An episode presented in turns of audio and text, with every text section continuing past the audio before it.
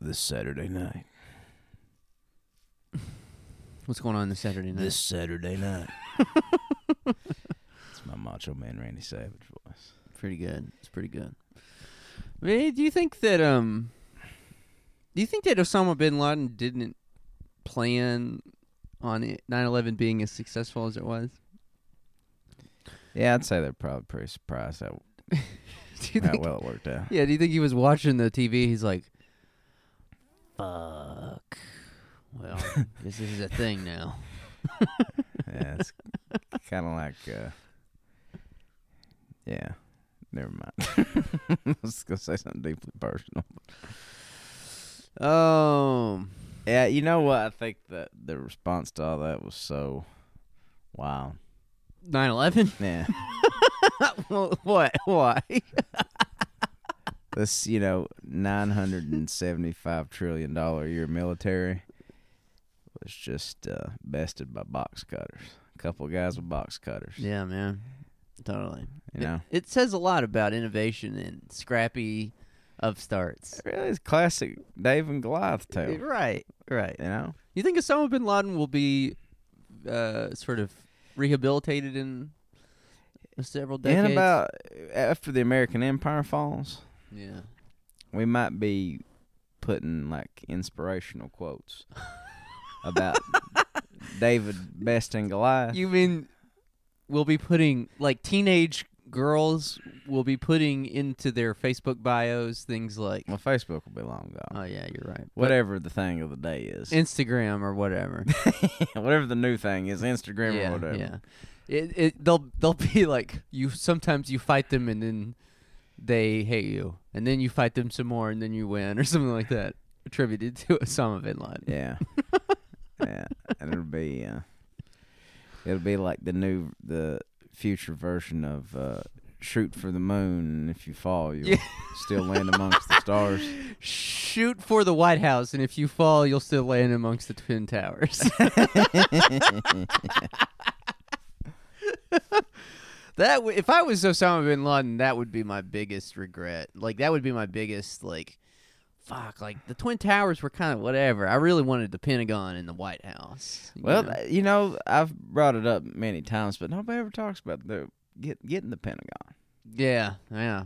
That That was a the Pentagon just made out of fucking yeah, nine yards of fucking steel and concrete. yeah, man. That that shows you how big that motherfucker is. That a massive plane wrecked into it, and it. And we it- don't even talk about it. I'm, I'm sounding a lot like one of these truther guys, but Well, I think I think the reason why is because there's nothing like symbolically arresting like seeing two t- massive towers. The the two largest objects of American capitalism fall on live television. yeah. Well, you know what it done? What it what it did is it sort of allowed this country an opportunity to show, um, to show like you know sort of uh, unfettered capital and just these bloodsuckers as like these little little lost lambs. Uh huh. But we couldn't like show any weakness with the Pentagon. You know what I'm saying? True. So we just buried that. Like, you know what I mean? Right, right. But now we have to go defend the honor of our bankers. Dude, that is very true. That is very true. It was uh, it was an embarrassment. The Twin Towers was what gave us the uh, the impetus that launched that war. If they had just hit the Pentagon, um, it would have been an embarrassment. I feel like. You think we would have gone to war if they had just hit the Pentagon, or or do you think that they would have tried to? Oh, we went to war, but we'd Right. have just it would have been under different auspices. I feel like. yeah, you're you're right. You're right. Well, you know, it's really not a one to one because Bin Laden was a you know rich kid too. So Yeah, so fuck him. that's true. He So- was. so yeah, he can, he can go to hell too. you're right. But that's the but a blind squirrel finds a nut every once in a while. That's the thing. He just got. I think he just got lucky. I don't think he really planned on it being as successful as it was. I think he woke up on 9/11. Oh, it's kind of like when day. you it's kind of like when you bluff to the point when it actually happens, you're like, oh You're like, shit, I'm in over my head. Fuck. yeah, well, it didn't turn out well for him. He spent the le- the next what nine years living in caves and h- Only to get- houses. and you know, shot in the back of the head by some fucking I think it's really, really hilarious that the by, by some of those fucking what do you call those? By some fucking Identity Evropa guys. yeah. Right. Some Identity Evropa guys from like Iowa, from Yeah, a cornfield in Iowa. corn-fed motherfuckers, bloodthirsty motherfuckers. It- it- one of the craziest stories of the last uh, decade is the fact that the Pakistani government just hit Osama bin Laden. Just they just hit him out. yeah. Fucking crazy. Who man. was, was it? Pervez Musharraf. See the guy? I, don't, I guess See so. the president that kind of I think I think so. Man. tucked him away. I don't know much about. I don't want to say that authoritatively. I have no idea. Mm, same here. Same here. Well, the thing is, is w- one of the things that is so weird and disorienting about the current moment is when I was in college, I was so I was much more tuned into like global events, global developments, global shifts in power. You whatever. read Monocle and I'm- new things. I read Slates and Yeah. the Washington Post and um, Foreign Policy. Did you ever read that? Did you ever read Foreign Policy? I I remember like buying the magazines yeah. and then just kind of setting them aside. They were more like just when girls came over, I could look. like I was well versed in global affairs. I think like Max Boot wrote for Foreign Policy, but if if any of you didn't, it was guys like that. Did Mm. you ever have that like buy some of these high toned or heady, stylish politics or 100 culture magazines? One hundred percent. Kind of laid them around, you know. No. Well, well, you know, growing up, I I was under the assumption that I was a backwater dumbass. You know, just some dumbass yokel. And so going to college, I was like, I'm smart now. I gotta baby. step it up now, Yeah. and so you know, you like you start reading, you start reading more stuff like foreign policy. You're like, I gotta know what's going on in the world. Yeah. I remember trying to explain to a hometown friend in like 2010 or 11, like the Greece, the Greek uh, financial crisis. Mm. Just making it up. Just, but my, you know, being like my my friend Kevin probably thinks I'm smart. Yeah. yeah. well, here's what Yaris, uh, what's his name? Yours, The guy that wrote the book. which book? You know the book about the eurozone. Oh, uh, Venice Yarofakis. Vanis Yaroufakis. yeah, that's right. yeah. Apologies to our Greek listeners for my butchering of your No, it's naming customs. what what what was the point you were gonna make there? No, I was just making fun of you telling your friend about that. Oh yeah, yeah, yeah, yeah, yeah. I'm still. I guess you could say I'm still doing that.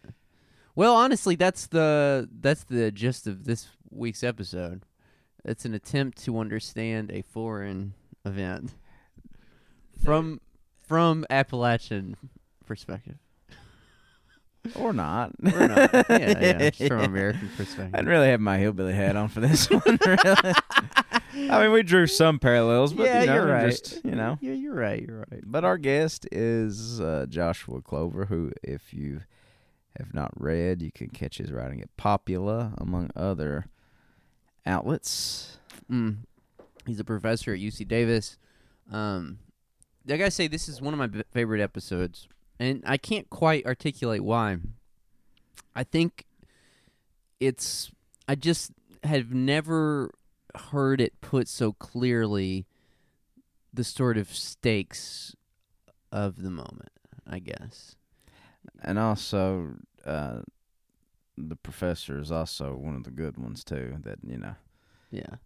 sort of, uh, you know, you've had a good professor. I had like Yeah. two in college. I had like one. and and uh, Josh was sort of like He's a good one. Of those guys. No. A throwback to those guys that really engaged you and cared about your. Yeah, your You own know? intellectual development and how you arrive at conclusions, and um, Not just about your trying to uh, earn a credential. right. You know.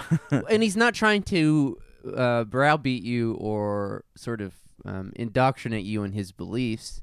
He is trying to help you come to your own conclusion. I mean, he's very uh, he's very clear about the beliefs that he has, but he's not trying to make you see the world the way he sees it. He is trying to uh, instill critical thinking, like all good teachers. Right. Um. So yeah, there was there was yeah. There's several things. He helped me sort of see things a little bit better in our sort of immediate situation, but also um, some you know, global events. Like the reason we had him on in the first place was because we wanted to talk about Gilets jaunes. Gilets jaunes. Uh, the Gilets jaunes. The Gilets jaunes movement um, in France, but uh, soon our, our conversation really started to um, go somewhere else, and it gets a little tangential. Um, but that's the that's the point. It's like you can talk about a lot of different things going on with the global economy right now by looking at the yellow vest movement. I'm gonna have to start calling it that from now on because I can't keep doing Gilets jaunes. That's um this makes me sound pretentious. I think it's really fun to say. You like it? Gilets jaunes. The best is the uh, de Doléances, the the uh, the records that that you know that they have people submit about their uh, why they're rioting, why they're angry. Yeah. yeah, there's a lot of French words that are fun to say. Doléances. Um, So we hope you that we hope you enjoy this episode. Um, it's kind of a it's a l- not that long. It's kind of a longer one, but we you know we really get into the weeds. One of the things that I think is most fascinating about it is what he refers to as um, liberals using the discourse of um, ecology and environmental justice or whatever within the context of neoliberal capitalism and the reaction that that then incurs in the population. Um, so, for example, you know, we'll get into it in the episode, but the main impetus for the Gilets Jaunes movement was a tax hike or, you know, a rise in gas prices um, that began this riot. And, uh, and the base, the where the originate, where that originated was this ostensibly environmental cause, right? Uh, you got to get French drivers off of diesel, and uh, what resulted is kind of like an Adam Curtis movie. Movie, but then a funny thing happened. the liberals weren't able to manage. It's it's a classic example of liberal managerial types not being able to manage um, the population, not being able to manage dissent and uh, social order. And what happened is you got this um, sort of outrage that spills over every single Saturday in a series of acts. Yeah. Man, they want Macron. Macron. Macron. Macron. Macron. yeah. Macron on a spit, don't they? Yeah, it's like one lady said, like, I want to see his head roll. French don't fuck around. I would tell you another thing while we're on the subject of U.S. military power and ways they've led us astray. The, perhaps the biggest trick they ever pulled was making us think the French were cowards. Motherfuckers don't play. No, They no. never have. it's like I was telling you that one day. Like the the reason they shocked the world in uh, the 1790s is because prior to that point, like warfare was this like aristocratic, like very proper procedural thing. tete. Yeah, tete a tete. And then all of a sudden in 1794 and 95, you have these, you have these people, you have these like, uh, you know, like people who are just charging the front lines, like with arms missing and stuff. Like, And the Brits, my God, that's not how this is done. oh my god, yeah.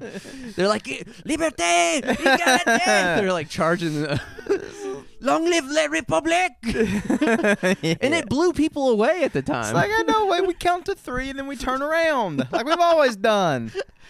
exactly. No, uh, I mean that you know that has its own problems. That was the birth of modern patriotism and Well, nation yeah, state. So But even when you get it right, eventually, sometimes it, you can get it wrong. wise words from Tom Sexton. Um. Well, anyways, we hope you enjoyed this episode. Like I said, it's one of my favorites. Uh, I, I got a lot out of it, and it helped me sort of see the world in my own immediate situation in a slightly different light and in a um in a more illuminating way. And so we hope you get the same out of it. Before we launch into it, I just want to remind everybody to please go to the Patreon. Uh, that's p a t r e o n dot com slash Trillbilly Workers Party. Um, if you like what you hear, uh, give us five dollars a month. Yeah, earlier you can hear more or more if you want. Right, right. Earlier this week, we uh, we released one of the Patreon episodes from last month, um, and so if you like that, go to the Patreon. There's other episodes like that. A little, little sample of what you'll be A getting. little sam, yeah, we just gave you a little sample of what you'd be getting. First time's free, baby. right? Okay, that's horrible. I'm sorry. Walk that back. Okay, p-a-t-r-e-o-n dot com slash Trillbilly Workers Party.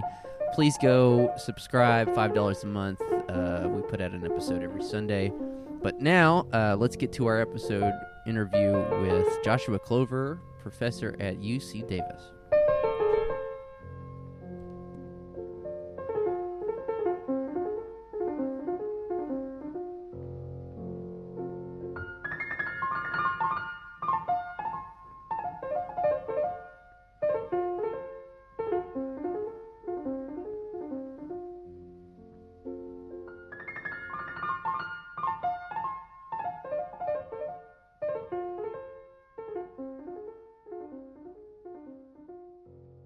You having a good Saturday, Joshua? Uh, I have the craziest thing. I just discovered I ex- have experienced identity theft, and it's like the most weird, trivial. Like someone used my credit card info. I just have like one debit card. That's all. I've, I have no credit whatsoever. So I have a debit man. card, and uh, someone used it to spend 25 American dollars for German lessons in Austria which seems cool. I don't know. I want to learn German, so I feel like they're, you know, they're just doing the right thing. But I, I had to go cancel my card and all that shit. So They're- that was They're living your life. They're living. living my life. They're gonna fucking read Marx in the original, and I'm still gonna be sitting around being like, "Is this a trans- good translation? I don't know." Oh shit. Um. Well, Joshua, thanks so much for having us. Uh, or thank you for coming on our show. Uh, Yeah, I'm happy to today. be here. Um, so I'll just do some quick introductions. Uh, today's guest is uh, Joshua Clover, uh, professor at um, UC Davis, um, author of the book uh, Riot, Strike, Riot. It's out on Verso Books if you want to check it out. Um, today we're going to be discussing the uh, Yellow Vest movement, um, or as it's known, uh, the Gilets jaunes, which Gilets jaunes. which Nice. Yes, I so I've been wanting to do this episode for a few months. I just didn't know how to pronounce Gilets jaunes. You're on it. You're on it. I'll tell both of you, I've been doing the French Duolingo. Now this is the big payoff. Your moment has come. right right here. yeah. Well, my only knowledge of French language comes from the revolution itself, and so uh, the only words I can really say ha- are you know stuff like "cahier." Yeah. Well, that's a good. That's gonna. That's gonna turn out to be relevant. Good one. It will. It will. Um, well, Joshua, thanks so much for coming on the show today. Um, as I mentioned in the um, email I sent you, um, before we like really get into the weeds, I kind of just wanted to maybe do some sort of preliminary, like maybe like a timeline. Basically, um, you know, when and where did the protests begin? So I always think this is a difficult question. I've been trained to think historically in certain ways. So, like, one answer is like they began on October fifth, seventeen eighty nine, with with with uh, the Women's March from Paris to Versailles with pitchforks to to try and address the king and queen. And I actually think there's a way that really is the beginning, and maybe I'll come back to that. But of course, more plausibly, the, the usual date that's assigned is uh, there was a lot of unrest around the topics that animated the movement, there was a call for protests on November 17th of last year. Uh, and that that was the first of the so-called acts. They've come to name.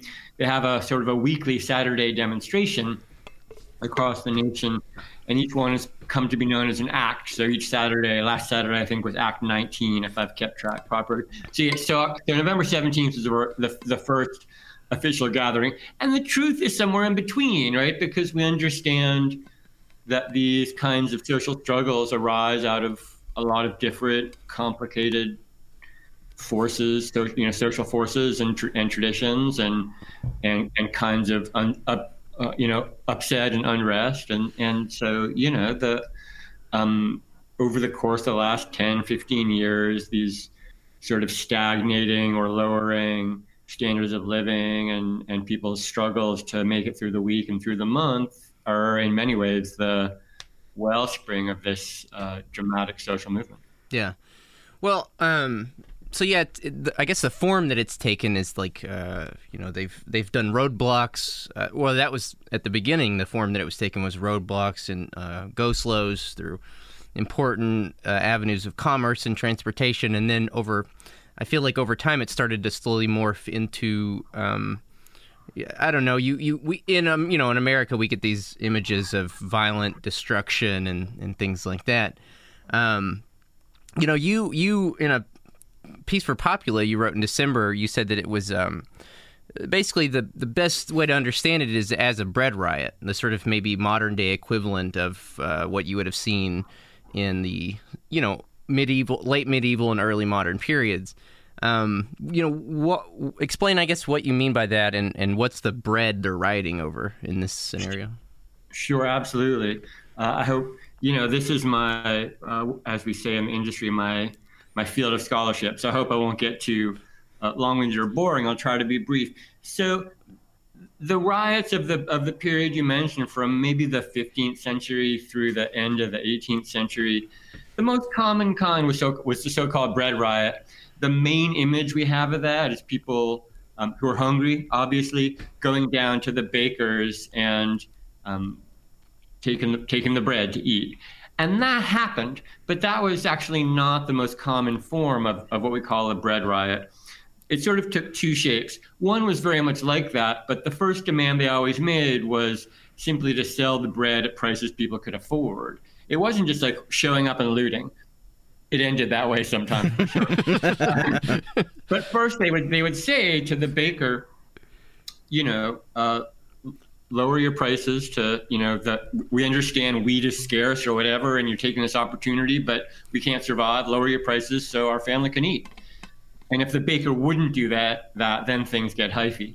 Uh, but but that's actually uh, the second most common form that a bread riot takes slightly more common in that period is a merchant not a baker will decide they can make a bigger profit by shipping grain to the next province or you know some other place, even though people are starving. And so they'll ship it, and the people will get out in the road and block the wagon and say, like, this doesn't work for us. Starving is not an option for us. So this shipment has to stay here and sell it to us at a reasonable price, or again, we're just going to take it. So that history is is very much what we're seeing re- repeated here in, in almost every possible way, right? The blocking of shipment of goods.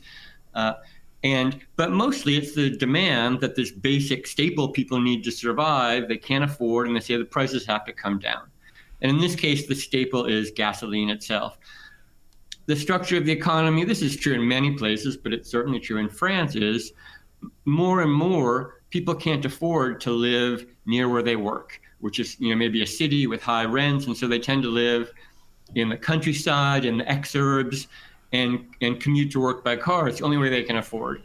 And then suddenly you jack up the fuel prices a lot, and that's you know that's not an optional Sunday driving expense. That's how they make a living is driving to get to work. And if they can't afford to pay for that fuel, they can't get to work, and then you know the possibility of that family surviving sort of falls apart. So the demand, you know, that they began with was lower the fuel prices, and that's you know, exactly like a bread riot, but instead of lower the bread prices, it's lower the fuel prices, and they've used the same strategies of blocking roads and um, uh, making it clear to both merchants and the state that that they need to set prices where people can survive. Why was Macron um, raising the fuel prices? What, what's what's the what's the basis of these new uh, t- tax hikes? Or I don't know. I guess you'd call them that. Well, it depends whose story you listen to, of course. uh, according to Macron, I don't know how to pronounce that guy's name. I don't like the way he looks either, so I don't feel I'll be obligated to get it right. But um, I think you um, called him a. Uh, a stack of 50 euros with a suit and a tie or something like that. something like that. He really just is money personified, and it's it's uh, unpleasant to look at. Right. Um, um, so, according to him, this was part of a, a common and already scheduled ongoing increase in fuel prices designed to achieve two ends. One, to get people to use less fuel, and two, to use the taxes that were gained from this new fuel premium to um, fund ecological measures. So, in both senses, positive and negative, they were supposed to be a sort of a green tax to help the ecology. And in the abstract, we might be sympathetic to that. Uh, the problem is that at the same time that Macron was instituting this tax, he was dramatically lowering the taxes on super rich people, businesses, and so on. So it's a little hard to believe that um, he was truly committed to these uh, ecological expenditures. He could have gotten that money quite easily from a corporate tax, even just from keeping the corporate tax the way that it was instead of uh, lowering it. So it looked to people, and I think correctly, much more like a standard austerity measure of passing the expenses of a certain government uh, state project on to the proletariat and saying, y'all have to pay for this while the rich get to live their rich lives. And people, as you could imagine, were not enthusiastic about that. Was, was it the case that was it, didn't he promise to levy like a three percent gross receipts tax on like the big four corporations like Apple, Google? Then he kind of reneged on that. Yeah, that's that's right, and it's it's unclear. That's a sort of whole other weird global economic struggle, which is these there are these corporations, the big four, as you say, that are obviously international in their character, but are based in a country as they're required by law to be. You know, someday they they won't. We're, we'll live long enough to see the moment when these countries are just completely, uh, these companies are just completely stateless and don't need the nation to sort of support them. But for now, they're required to be in a country in some way. So the question of how they get legislated and taxed is always up for grabs, and it's actually very easy for anyone to say, uh, you know, in any country, we're going to tax the big four, and it sort can be sort of popular because it seems like you're sticking it to America in some way. it's it's easier said than done, and and uh, that promise by Macron, I'm not sure how much real substance it has in the end. Yeah. Uh, so you know, so you, you know, Macron basically introduces these um, higher tax prices under the sort of pretense that uh, it is ecologically sound. I guess they're trying to transition France away from a sort of diesel centric uh, automotive economy. And I, and I, that was one of the few that was one of the first things that stood out to me about this and why I thought it was so fascinating is because um, you've got uh, you know you've got the introduction of this policy that is ostensibly you know uh, good in some ways, right? Like you're trying, we're trying to uh, save the environment, we're trying to phase out uh, more environmentally destructive products or whatever.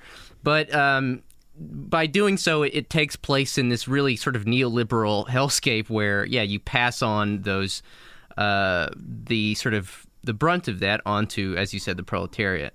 So, um, so then what happened was then you have people basically uh, rising up and saying, you know, we're not gonna we're not gonna do that. We think that's wrong. So, can you draw any generalizations, I guess, about the makeup of the re- the resulting revolt? I mean, it's like over again in America, it's like we get so many different uh, things. Some people say it's reactionary. Some people say there are leftist elements. Some people say that uh, you know.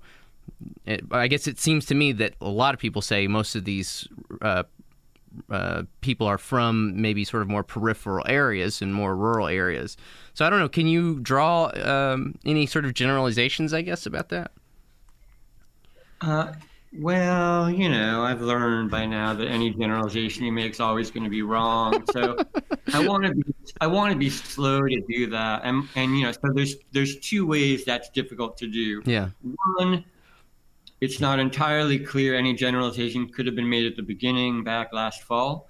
Two, as it's evolved, and it's still ongoing, right? We're still seeing these Saturday acts. Sometimes they remain quite dramatic. Uh, it certainly has changed a lot over that time. So I want to be slow to make generalizations.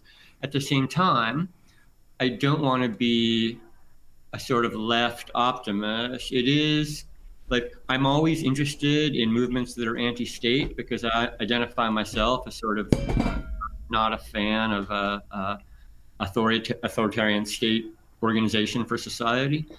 Um, at the same time, I think we've all been aware that these sort of populist uprisings against the state often have extremely reactionary elements in them, and that's been true this time as well. Um, uh, sometimes these reactionary elements are affiliated with parties, with Le Pen's Rassemblement National, uh, but often just sort of like freelance neo-fascists, you know, yeah. um, who, who don't identify with, with, with organized politics, but are quite reactionary and quite xenophobic. And those people exist and have existed all the way through. Uh, at the same time, there's been extremely progressive and left elements to it. Um, this is not only true in the cities. Sometimes it's easier to identify, like, oh yeah, the cities are more um, the the sort of strongholds of, of leftists or socialists or, or, or what have you. And I'm not sure that's true. I think that you know of the various groupings that have been involved, some of them have been city based, uh, like the the Committee of Adama, which is named after a uh, someone who got killed by the cops in, in a sort of classic fashion, right? Uh, an immigrant grouping that's very anti-racist, anti anti-police. Um, but there have been quite progressive uh, figures coming from, as you say, these rural areas, the countryside, the exurbs, who've been part of it. So it's a very variegated movement, and the main thing to pay attention to, I think, is the struggles within it, because the anti-fascist, anti-racist, the leftists have really had to fight to to sort of push out the the fascist elements, and in many ways have succeeded. Yeah. Well, and as you described, I think in the popular piece, you basically said it is a low key civil war in the sense that they're fighting for a specific vision of, of France. And, uh, and yeah, I, I you know, um, there was an article that just came out in the London Review of Books um, that I made Tom read to prepare for this. and uh, one of the things that like they focused on in that it was written by Jeremy Harding. Uh, one of the things they focused on in that was that it's interesting to distinguish, I guess, that uh, there's like there's these sort of like immigrant and African uh, maybe uh, colored communities in the banlieue, and um, they haven't participated so much in these protests and and so I don't know. I just thought that was an interesting distinction. That it seems that a lot of this pro, the protests began, or the riots, as you would call them, began more in the sort of provinces, and and that's of interest to us because. Um, you know, if you look at the makeup of America and, and who is made to pay for uh, neoliberal uh, policies and, and whatnot, it's it's easy to sort of read into uh, what's happening there as something that could potentially happen here. I don't know if that's a scientifically sound assessment or what, but um, I think I mean there, I think there's real insight to that actually.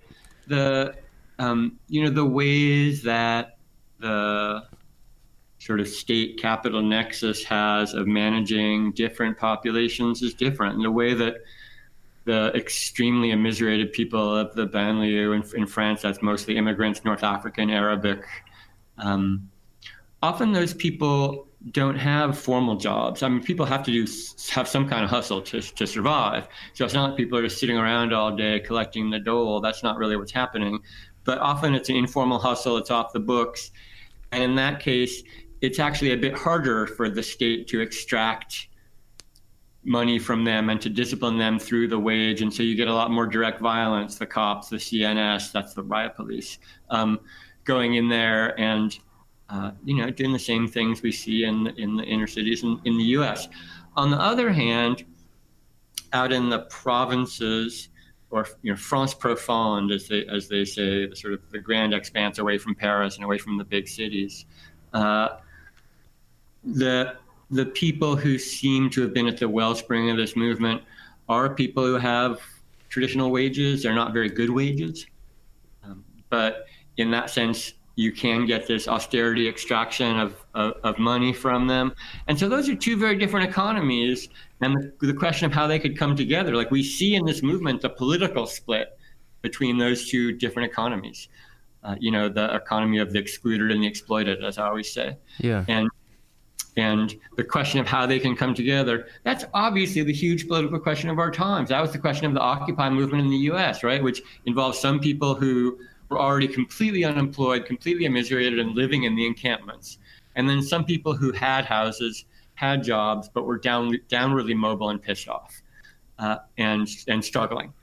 And those like, trying to figure out if those two populations could form a political unity. Well, that's the same question in France, right? Is, is whether these two populations can come together. And right now it's still up in the air. Right. So um, Macron has made uh, a few concessions um, since it began. Um, what are some of those concessions? And uh, you know, I guess my sort of sub question to that is one of the concessions he made was the sort of this great national debate, as he said, um, which is supposed to sort of mirror. You know, getting back to the French Revolution, it's supposed to sort of mirror the testimonies that the three estates drew up in 1789. Um, and I've, I've got it, man. You're doing it.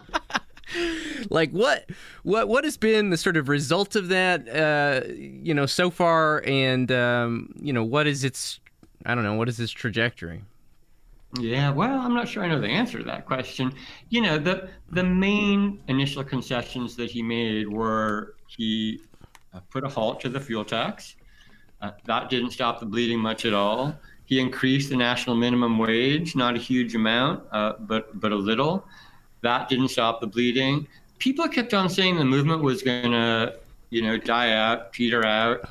Uh, it certainly is continuing. I'm I'm sort of a pessimist at heart, so I don't know how much longer it'll continue, but it's already lasted a lot longer than than I expected and been a lot more dynamic. Everyone thought the Christmas break would kill it, and it didn't. Um, so Macron's latest latest strategy, we announced, I guess, in, in February, was the the great national debate. And having been through a lot of political organizing in my life, my main position is fuck a debate, which is to say, like I've always experienced that you know in kinds of organizing where eventually you show up and you occupy you know i've been involved in a lot of university struggles. You show up with a bunch of students and workers and you occupy the chancellor's uh, uh, building. And the first thing they do is send down some apparatchik down the stairway to say like well let's let's have a debate. Um, hey i'm very familiar with that. um, and of course, that's been a, a, very common strategy of the alt right in the U.S. over the course of the last couple of years. Like, I just want to have, I just want to debate you. Yeah. Um, like, no, no, no, you don't. You're you're desperately playing for time because you see that people are angry enough to actually try and change their lives, and and that terrifies you, and you're doing anything you can to stall. So I'm suspicious of debates, but as you say, you know, maybe there's a hope for optimism leading up, you know, in, in, the in the years before the French Revolution, the government understood people were really unhappy, and they sent out uh, a bunch of emissaries to gather information about people's unhappiness. The famed Cahiers de doléances, the notebooks of unhappiness, right? Yeah. And uh, and I think they similarly thought, like, if they just really seemed to be listening and take account, and then maybe made some concessions toward what they found they could stem the revolutionary tide, and that did not happen. Uh, and you know, so we can hope for the same this time. Yeah. Well, um, so I guess this kind of gets, you know, I kind of want to get back to a little bit what we were talking at the beginning. This kind of gets into the the meat of what I really wanted to discuss with you. Is that, um, you know, in the popular article, you you mentioned that it's notable that these um, took the forms of riots instead of strikes, especially in a country, uh, you know, in the sort of Western capitalist imperial core that has managed to hold on to its uh, to union power much more so than America and other countries. Um, you know, what does that say about uh, what does that say about our modern era that that we're seeing more of these sort of riots instead of of stri- the traditional strike that we saw in the sort of 19th and 20th centuries? And uh, what does it say, I guess, about the future of political struggle in a, a post industrial world? Well, that's certainly my big question. So uh, it's generous of you to ask. And, and like, as with all big questions, I don't think I can give a, a small answer to it without really leaving out a lot of important details and important aspects. But, but, um, yeah, we live in a time of the of a waning of the organized labor movement that really oriented political struggle for people in the West uh, since at least uh, you know 1830 is the first sort of big strike wave, and and and since then uh, into this into the 70s and maybe the 80s, And since then, organized labor across the West has declined in various ways. It's incredibly dramatic in the United States, this decline. I can give you the numbers if you want, but I can hold off to it's sort of me spouting data and it can be a little dry. But uh, it, it's, it's waned less in France. That's true. The sort of the large union or union of unions, the CGT, has preserved a lot of power. It's been able to magnetize a lot of political action, orient a lot of political action sometimes in ways people didn't like. A lot of people felt like the CGT sold out the movement in 1968 uh, when they really had sort of organizational power over the over a larger political struggle. And we've seen a weakening of them in France over the last few years. So they used to be really hostile to other kinds of political engagement that we would probably identify with a riot, um, with sort of, sort of more wild action in the streets. Uh, but in the last few years, notably with the so-called Nuit Debout movement a couple of years ago, they seemed more open to uh, being in the streets with people who were not unionists and who were interested in things other than just demanding a slightly higher wage. Uh, and in the case of the Gilets jaunes movement, the CGT has actually played a very minimal role. They, they, they showed up late they haven't shown any power to get people to do what they want them to do or to uh, comport themselves in a the sort of traditional like let's go for just a really big march and then and then go home. Uh, they seem to have no power of it. And so we, the question we should legitimately ask that I think you've asked is like, what's what's changed? Is it just like unions got tired or people got tired of unions? I don't think that's the case. We've seen this wave of deindustrialization that there's still many people who work in very in various sectors, but there's sectors that are much harder to organize. It's really hard to organize service sectors. It's really hard to organize people who have flexible work. They don't work with the same people every day. They don't have the same confidence and trust and communities built up. Uh, there's for various reasons it's hard to organize uh, the labor landscape as it is today. Um, Moreover, you have more and more people who are permanently displaced from work, who are the proletariat but not the working class. Right. You know, when you look at the that the banlieue in, in, in France or or um, what we used to call the ghettos in the in the U.S. Uh, right. Uh, these these are sort of examples of this, right? People who are just excluded from the the traditional labor market, and so when they struggle, of course they're not going to struggle at work because they have no work. They're not going to struggle over a wage because they have no wage. They're getting money, but it's because they're they got some hustle. They're dealing drugs or selling cigarettes or cutting hair in their front room or doing sex work or whatever it is, right? But that's not going to be the basis of a labor struggle. They still have to survive by buying shit in the market, right? Yeah. So they're still market dependent, as we say in, in, in technical language. So that's where they're going to fight. They're going to fight over uh, the marketplace, how much things cost, whether they can get what they need to survive. Uh, and so more and more we see fights returning to that kind of shape. And the Gilets jaunes is a literally textbook example. Yeah. Yeah. I mean, one of the things that is, I guess, is interesting about a sort of bread riot is that it is a sort of expression of, I guess, regulation on a market. Um, it just comes from the sort of opposite direction of the state. And so I guess like in a world where um, you know there's more and more of a surplus population, I guess I guess you would expect to see those kinds of struggles more openly. Uh, maybe I I'm not sure. I mean, this isn't my area of expertise, but it would just seems to me that that seems more correct. I don't know. Yeah, I think it, it seems that way to me as well, and I think that's what we have been seeing. The thing is, they in general they don't look exactly the way they looked in the 18th century, which is to say, they're, they're at that time they're really explicitly economic, right? Lower your prices, or we'll burn down your shop. Um, now the riots that we mostly see, I mean, we know what they look like. Over and over again, they happen because the cops kill a kid, usually a kid of color, sometimes an adult, um, and uh, that's the first stage. And the second stage is the cops then walk away with complete impunity. They don't get charged or they don't get convicted or, or whatever. And, and it's that sense that it's just okay for the state to kill the people it doesn't need.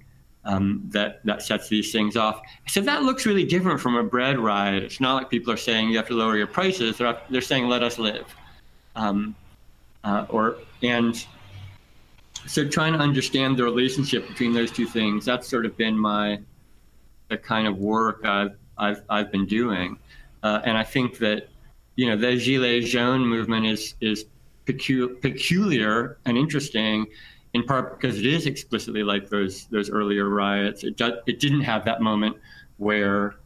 Um, you know, Freddie Gray gets killed, or Said Bouna in France in 2005 gets gets killed uh, to set it off. But at the same time, it does share a characteristic with those early riots of them being led by people who don't have the wage and the workplace orienting their political lives and so have to figure out how to proceed. There's, there's so many more cops now than there were in 1750. You know, there's just a, it's a dramatic change. There were certainly state forces then, and um, you know, armies could be shifted here and there, and national guards, and and there were bailiffs and various other categories. But the idea that there's a police garrison within 12 blocks of you or wherever you are. Right, that's a very modern new idea, and and that's why we see over and over again sort of direct struggle with the cops uh, as always the form that these things are going to take, and that has to be overcome. Yeah. What what is just uh, and I'm kind of coming in this sort of ignorantly, but but are French police militarized in the same way that American police would be at like a similar type demonstration? Well, no one's as militarized as militarized as the American police, except maybe for the Israeli police. But the the French police are pretty militarized they're broken down into various categories that are slightly uh, opaque to Americans, but not that different in the in the end. But the riot police there are pretty militarized. I've as of course purely in the context of research i've been in a french riot or two um, and, uh, and, and, so i've seen some of the the riot police uh, there and they they're they're militarized similarly. They've got a lot of tear gas, a lot of pepper spray, a lot of concussion grenades. Um, they're less willing to use live ammunition to this point, I think, but that's always temporary. That that circumspection on the part of the police is always temporary. All right. Uh, but but they're pretty militarized. Yeah. Um, I guess one thing I wanted to explore a little bit, I'm not quite sure how to articulate it, is that um, you know you point out in the sort of popular piece that uh, you know you have this great sort of bullet point list. You say immigration and eco- ecology are one fist. You're essentially talking about, um, and this is a huge interest, uh, point of interest of me and Tom, the sort of rise of what you could call maybe a sort of green nationalism. Um, like as politics in Europe and United States are, are more increasingly centered around this nexus of, uh, you know, uh, state, uh, I guess you could call it state sovereignty, but um, more along the lines of like uh, nationalism and who gets to define the nation and and uh, immigrant quotas and all this. I guess I'm just interested about like the introduction of environmentalism and green politics into that situation. Um, so I don't know. Could you just sort of, I guess, flesh that out a little bit? That specific point and how it has to do with this uh, protest movement. Yeah, I think you and Tom are interested in the crucial thing here. I really think this is going to be the story of the next 50 years. Uh, you know, so we've, there, I think there's two huge phenomena that we're living through right now. One is something that's classically internal to capitalism, which is the question of whether labor markets are absorptive or not, right? Which is to say, the, the, the, dream of capitalism is it can endlessly expand. It has to, in fact. And it does that by endlessly taking in new labor inputs. That is, as I always like to point out, that's the national slogan of the United States of America. It's written in big letters on the Statue of Liberty. It takes the shape of a poem, but that poem basically says, we will take your labor. Right? That's all it says. And it right. says it in artsy ways, but it says, we will absorb labor from anywhere. Come on in, y'all. and uh, as long as that's true, capital's pretty happy and pretty healthy. But one of the things that, that we've noticed that's a fundamental phenomenon of deindustrialization, increasing efficiency and productivity so that you just don't need as much labor to make a car uh, or make a whatever else people make. We always use cars as an example in America. um, you know, increasingly we've seen the end of what I refer to as an absorptive capitalism that can absorb labor inputs. Uh, and that's not just true in the US, that's true in the deindustrializing nations, the United Kingdom, Western Europe. And as that happens, uh, we've seen a greater desire to control la- labor markets by controlling borders in various ways. And that, of course, mobilizes xenophobia that may have other roots. I don't want to explain everything according to capitalism. Uh, but even if xenophobia is and racism are older than capitalism, and capitalism certainly mobilizes them as a justification or excuse or a kind of force to help close these borders and and and uh, restructure an economy that no longer wants to take labor inputs uh, into it. So that's one huge phenomenon we're living through: is this rise of of uh, hard borders because there's no need for for labor inputs. The other great phenomenon we're living through, of course, is climate collapse. Uh, it's hard for me to say that without thinking about the end of the world, um, which seems in the offing, um, and which, because I'm still a tiny bit of an optimist, I think of as a bad thing. Uh, and uh, one of the things that, that, that climate collapse is doing is guaranteeing that people are going to flee uh, nations that ha- are, are, essentially in economic collapse for climate reasons, drought, and so on. People can't survive there. They're going to go look for some place they can survive. So those are two forces, and obviously they run together. A massive wave of climate refugees coming up against a massive hardening of borders at a national level. And that's going to be the story of our lives. I think, you know, in the US, we we already know these sort of horrific examples of these thousand yahoos in the Rio Grande Valley and wherever down along the southern border, who, uh, you know, are not employed by the state but are happy to do that work, driving around their four by fours with their shotguns, shooting at immigrants, right? Yeah. And the bad news is that thousand dudes I assume it's mostly dudes. Maybe that uh, you know, maybe that's sexist of me, but I just assume it is. Um, Probably is. um, that thousand dudes is going to be ten thousand dudes real soon. You know, um, which is to say, as the sort of xenophobic hysteria around borders rises, and as refugees flow more and more, this is going to really intensify. Which is to say, um, states are going to state uh, but one of the ways they're going to try and manage resources and manage populations is going to be through this ecological discourse. So, like, not just like, oh, we don't want immigrants because we don't want um, them, you know, putting pressure on our school system. We hear that a lot in California. Like, oh, the terrible thing about immigrants is they're going to come to our schools and take our classes and learn things, but that's going to somehow stop other people from learning things. And it, it doesn't make much sense, but racism generally it doesn't. And you know, that's a model of the kind of resource protection logic that we're going to see more and more. It's not going to be about school systems, it's going to be about fresh water. And increasingly, we're going to just hear this rhetoric across the United States that says, well, you know, immigrants, they're probably lovely people. We respect all humans. The problem is we have a limited supply of water. American water for Americans. Of course, it'll all be Canadian water, but we'll conveniently ignore that fact. Uh, and we'll say American water for Americans, and the, the border is going to be loaded with, with people uh, cheerful, excited, enthusiastic to defend it, to make sure that our ecological resources are husbanded while the rest of the world drowns and, and starves. Uh, and, you know, that's just going to be the political story, not the only one, but an increasingly intense one over our lifetimes. You have a lot more lifetime ahead of y'all than I do, but uh, um, I, I, think that there's no way around the fact that the left, insofar as there is a left and we can believe in it, needs to seize control of that rather than letting uh, the rhetoric of ecology, the discourse of ecological control be something the government uh, takes power over. That can't be allowed for a second, I don't think. Yeah.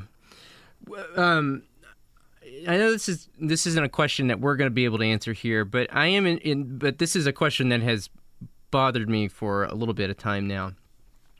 given these realities and um, you know everything that we've just sort of laid out the sort of traditional understanding of like uh, marxism and and of communism uh, is basically that like in order to exert some kind of political leverage on the system and seize state power you have to organize basically along the lines of the workers right? The workers uh, they uh, they they create profit. They need to control the means of production. Therefore you can sort of articulate that into a program that could then seize state power. If the if the if the case is that there are less and less workers in that traditional sense how are we going to encounter this problem of articulation? Is it going to be uh, you know is the best we can hope for is like a, a bernie type figure? Or, or, or you know what i mean? Like uh, that to me seems very inadequate personally. But um in a in a world in which that we've just described, it, I'm just not sure what really the the left is supposed to do. well, I hope this isn't unfair, but I want to turn this question back on on you and Tom. Since I mean, you have the this formulation of the Trillbilly Worker Parties. I really appreciate the work you're doing. I'm interested in it. You know, my grandparents identified as hillbillies, um, and their, you know, their, parents were Okies, and they, they moved out to California. And they lived in a tiny little town, and uh, that question, I think, of what deindustrialization looks like, what the end of work uh, and the work, the the decline of the working class looks like, is posed really dramatically in the inner cities, but I think it's also posed really dramatically in spaces like uh, Appalachia, where you are. So, um, I mean, how does it look like to you from there? You tell me. Well, it's it's hard. I mean, I guess that I, Wait, you just wrote about this. Well, that's true. I, I did just write about it. I think that, like, you know, from where we're sitting, um, we don't, you know, our lives are a, a sort of perpetual cycle of being, uh, you know, reinforced through various ideolog- ideological indoctrination programs of, you know, your sort of role and function within the larger sort of social structure.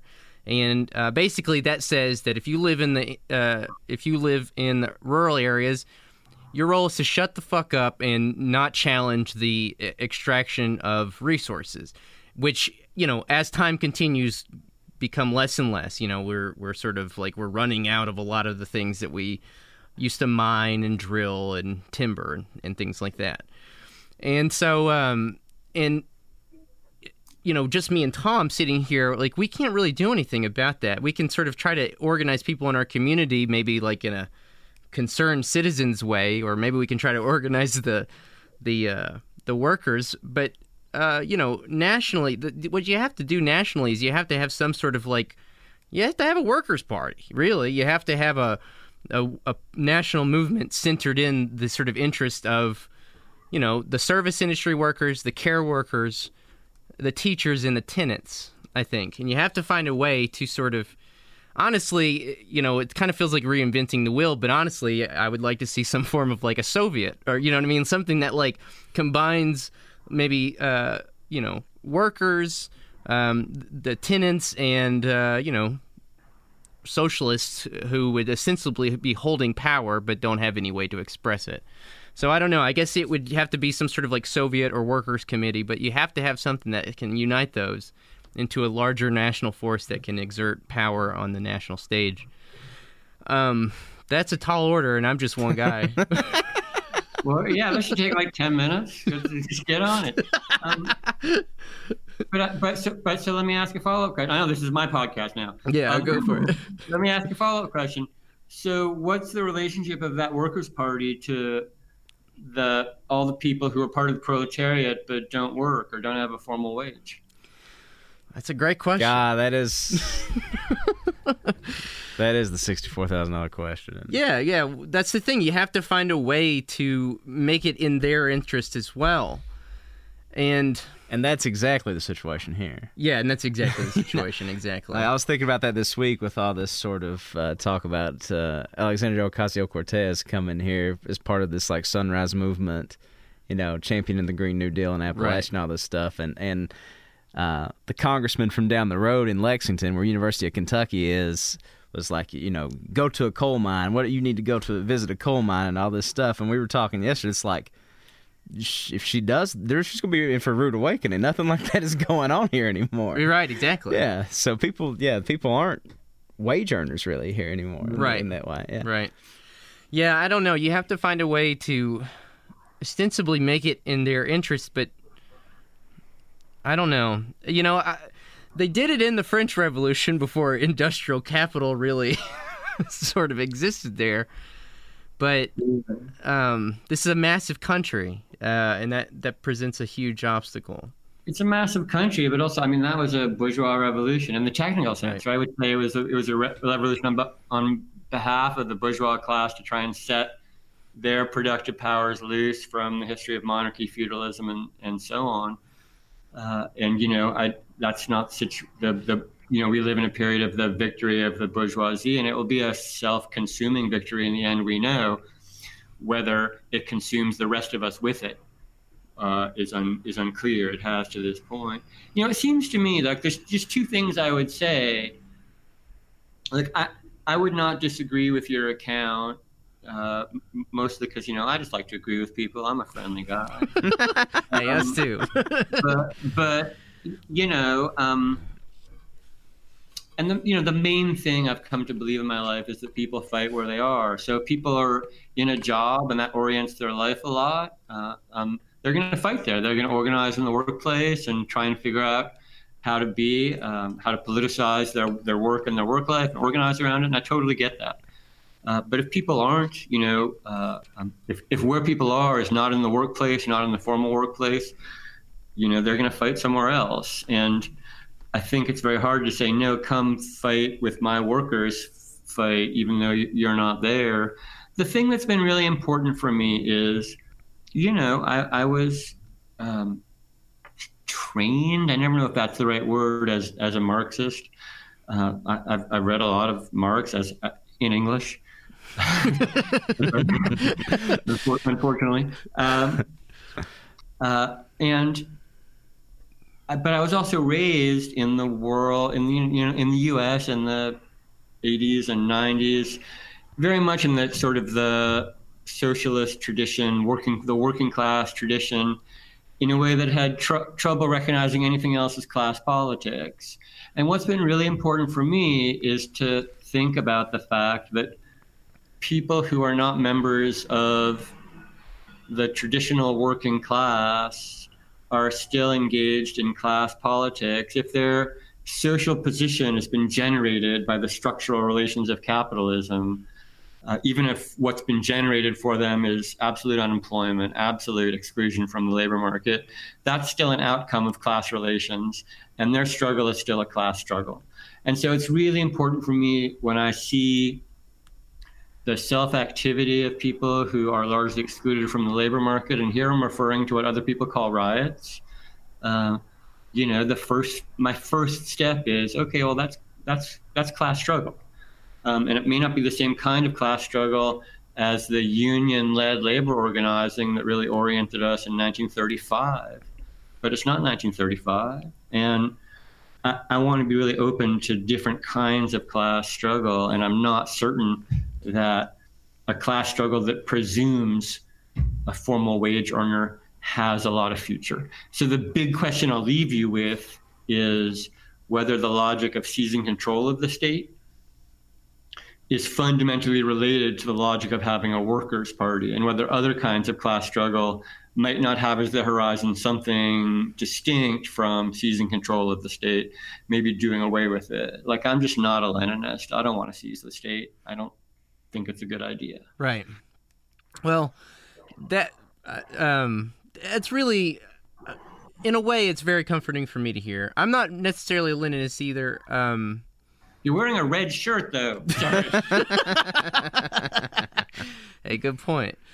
Um, but I think that'll be great for our, our listeners to hear. And you know, people got to be more. Um, they got to be more uh, sort of adepts. They got to be more um, Dynamic. dynamic. Exactly. Uh, and so we really appreciate that. Um, the big question I'll leave you with um, that I hear all the time. Uh, what is it about f- uh, French society that makes them so much better at, uh, as you would say, riding than we do. They, they got fucking forklifts. They're breaking down ministry gates. I'm, I'm, the only reason I'm asking this is because so many people ask it as well on, on online and other places. They're like, they really know how to ride over in France. Like, maybe this is tied back to what we were saying at the beginning. It started in 1789 at the Women's March. They, I'll, I'll come right back to that. Thank you for giving me a big opening. yeah, so they've had a lot of style. There's, I've been, I watched a lot of videos. I've been sorry to not be there in person. Uh, some of my favorite videos, like some person laid a hold of a forklift and lifted up a burning car. They love to set cars on fire in France. It's a great national tradition.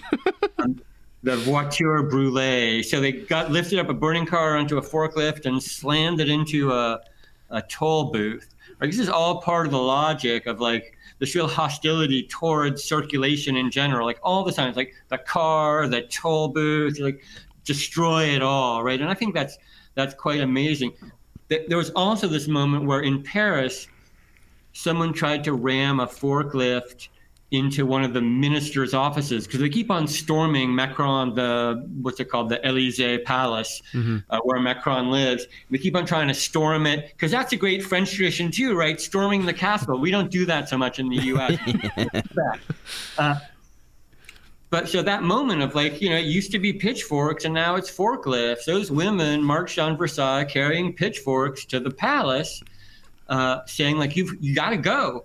And and they hold to that tradition in France of cross, you know, more than 200 years, and you have to admire that. But in truth, less comically, um, you know, France as a nation has this really interesting structure. It's not a small country. I think we have about 80 million citizens right now, maybe a little bit more.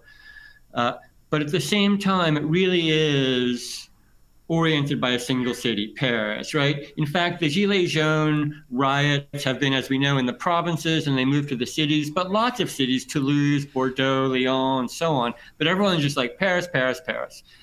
And in a way, that's kind of true, right? Who controls Paris controls France.